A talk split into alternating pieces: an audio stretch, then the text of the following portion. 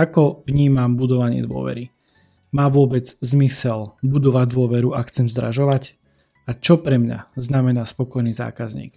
Moje meno je Lukáš Franko a pozdravím všetkých, čo počúvajú 17. epizódu podcastu Marketingový kanál. Úvahy v tomto podcaste vám pomôžu prerámovať pohľad na váš marketing, vaše podnikanie, cestu vášho zákazníka a zákazníckú skúsenosť.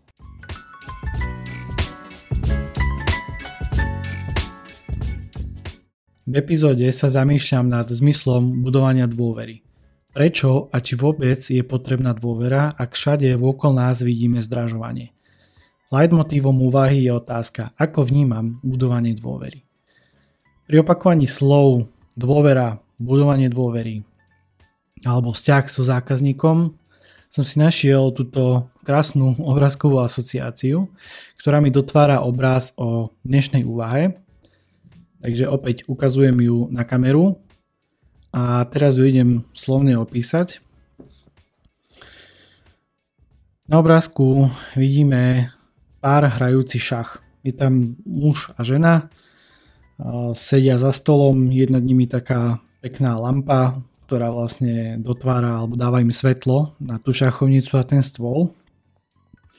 Je celkom zaujímavé, že aj tá podlaha, na ktorej vlastne to je, celá tá nejaká izba, tak je v tvare šachovnice, bieločierna. A mňa, mňa čo najviac na tom obrázku zaujalo je to, že tí dvaja hrajú ten šach, sú v nejakej rozohratej hre, pretože vidíme. A všade vôkol nich poletujú ako keby také srdiečka. A ja som si to vybral práve kvôli tomu, že mi to, to evokovalo, že presne keď sa bavíme aj o nejakom podnikaní, keď sa bavíme o obchode, o biznise ako takom, tak vždy je to nejaký vzťah. Je to, je to medzi nejakými ľuďmi. Konec, konec koncov vždy ten obchod uzatvárame, síce je to B2B, ale obchod sa robí s človekom. A na to, aby nám ten človek dôveroval, potrebujeme sa dostať do jeho srdca. Potrebujeme si získať jeho dôveru a jeho priazeň. Pozrieme sa teda na význam slova dôvera, pretože pod týmto pojmom môžeme rozumieť viera, spoľah, predpoklad nejakého kladného alebo očakávaného vývoja a tá dôvera môže mať, alebo tá dôveru môžeme mať a nemôžeme mať, alebo nemáme dôveru a môžeme ju nadobudnúť alebo aj stratiť, priatelia. Dôvera alebo dôverovanie je viera, respektíve náš predpoklad, že vývoj bude kladný alebo očakávaný. Taktiež by sa dalo povedať, že dôvera a dôverovanie sa bude pohybovať v rámci spoločných hodnot alebo nejakých morálnych zásad. Spoločnosť alebo osoba, ktorej sa dá dôverovať či veriť, sa označuje ako hodnoverná, vierohodná alebo možno inak povedané aj kredibilná alebo dôveryhodná. Avšak osoba, ktorá zradila našu dôveru či sľub, sa nazýva vierolomná. Zraniteľnosť, priatelia. Ak niekomu dôverujete, stávate sa zraniteľnými. Vedome a dobrovoľne odovzdávate časť kontroly nad danou situáciou do rúk niekoho úplne iného. Vystavujete sa riziku. Určite ste to už vo svojom živote mnohokrát skúsili, alebo skúste sa aj zamyslieť možno dnes, keď počúvate tento podcast. Akej zraniteľnosti ste sa vystavili? Pretože ten niekto iný môže byť človek, ale môže to byť aj podnik, spoločnosť. Konkrétne napríklad webová stránka alebo e-shop. Teda váš zákazník je zraniteľný a vystavuje sa riziku, ak vám ešte nedôveruje. OK, to možno platilo v minulosti. Ale v dnešných časoch, keď je navokol nás samé zdražovanie, hm, čo s týmto? Krekosť vzťahu so zákazníkom nielen v počiatočných fázach nákupnej cesty je to, čo si podnikatelia, ale aj marketéri potrebujú uvedomovať čoraz viac, priatelia. Ešte raz, krehkosť. Krehkosť vzťahu so zákazníkom a mali by k tomu prispôsobiť komunikáciu. Ukázať ľudskosť a skutočný záujem o svojho zákazníka a obzvlášť ak je nutné zdražovanie priateľia. Prečo tu na jednej strane ide všetko hore a na druhej strane kvalita ide dole? Ja chápem, že náklady stúpajú, ale prečo sa nezamyslíte, ako za rovnaký náklad pridať kvalitu? Netvrdím, že je to ľahké, ale prečo potom podnikáte? Nikto vás k tomu nenutí, čiže výhovorky prosím vás dajte bokom. Ak už chcete zdražovať, robte to tak, aby ste neprišli o svojich zákazníkov. Človek nie je blbý a raz dva si spočíta, či sa mu to vôbec oplatí, či mu to treba, či je to jeho potreba a či to za takú cenu má zmysel a či to vôbec chce.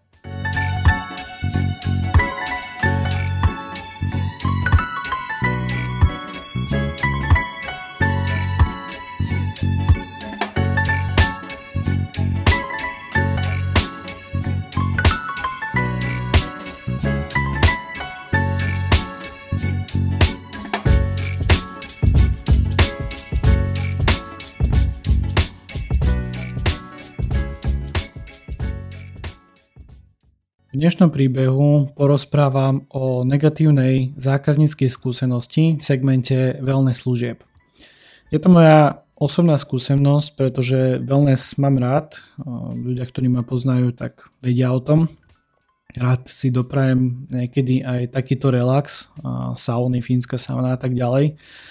Takže nejaký ten background ohľadom čoho idem rozprávať máte, viete si to predstaviť, ehm, človek chce ísť oddychnúť, viete sa vcítiť do tých mojich potrieb, kedy som si po dlhšom čase, keď sa už konečne ten wellness otvoril, povedal, že OK, ideme s bratom si dať takúto oddychovku, idem vyčilovať, zrelaxovať. A tým, že do toho wellnessu chodím už niekoľko rokov, aj pred pandémiou, tak uh, mám u nich členskú kartu, kde mám nabitý kredit a ten kredit tam bol samozrejme už dávnejšie. A keď sme prišli teda na informácie, že OK, ideme, chceme si teda objednať vstup do toho wellnessu, a bol som nemilo prekvapený a zaskočený, pretože zdrážovali, to by som ešte pochopil.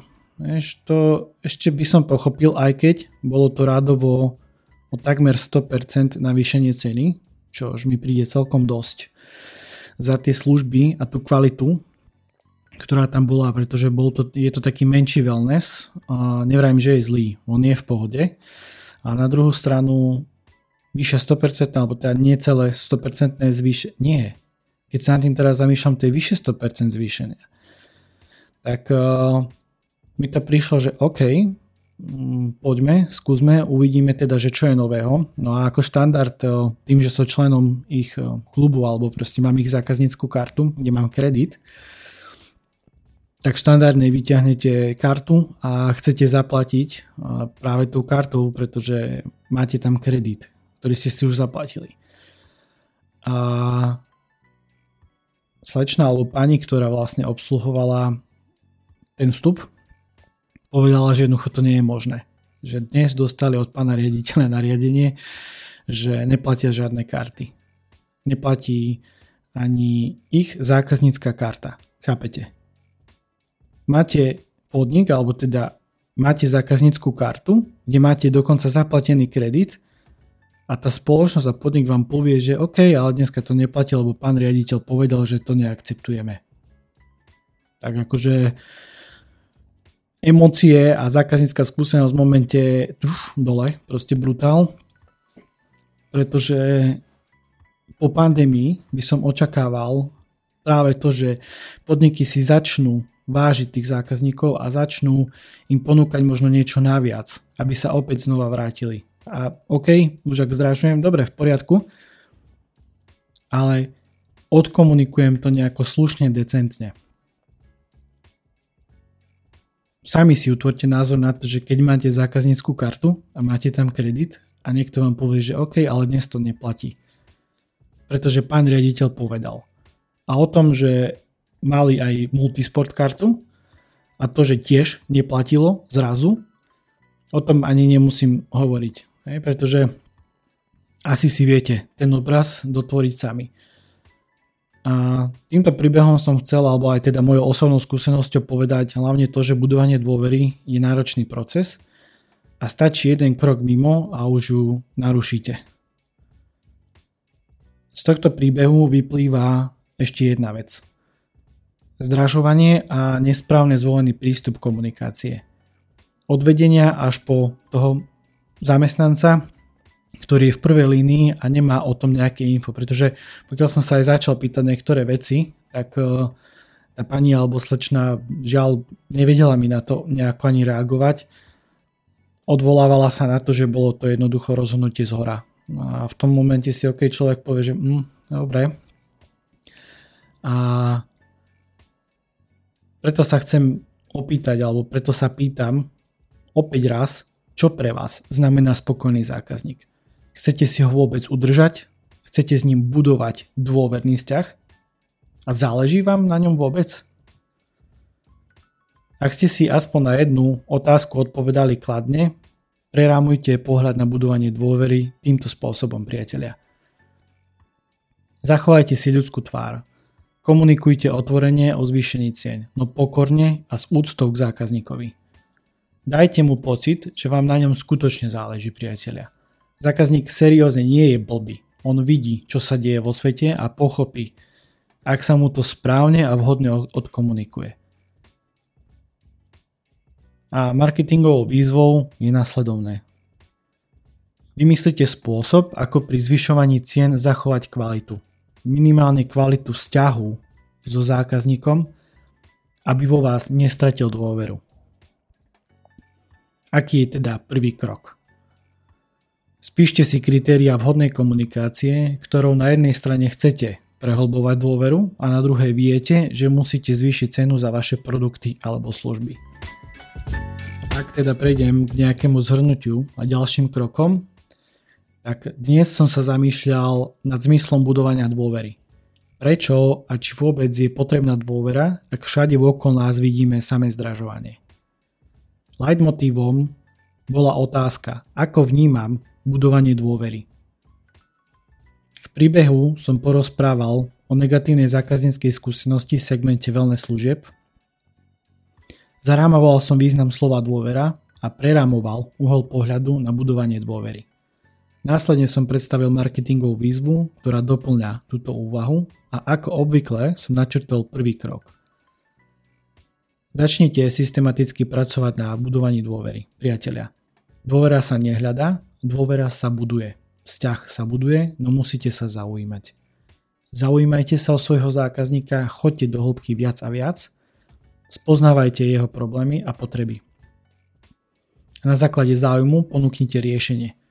Aj keď riešenie bude drahšie, to nevadí. Dajte si záležať na vhodnom odkomunikovaní, pretože budovanie dôvery je dlhodobý proces, ktorý si bude žiadať vašu maximálnu pozornosť a pochopenie. Čo pre vás viem urobiť ja je to, že vám dám expertný pohľad na váš marketing, cestu zákazníka, procesy či stratégiu. Dohodnite si so mnou konzultáciu a preberieme možnosti. Viac na odkaze calendly.com lomitko lukas pomlčka franko. Nebojte sa, pretože prvá ide na mňa, pozývam vás a vnesiem iný uhol pohľadu do procesu nakupovania a vzťahu s vašim zákazníkom. Nie môjim, ale vašim. Túto epizódu ukončím jednou z mojich zásad správania. Dodržiavaj svoje slovo, no nenechaj si skákať po hlave. Ďakujem za váš čas, priatelia, a ak sa vám páči moja práca a dáva vám zmysel, pridajte hodnotenie, komentár alebo sa o ňu podielte sdielaním medzi priateľov a vašu komunitu. Ešte raz vďaka a majte sa, ahojte.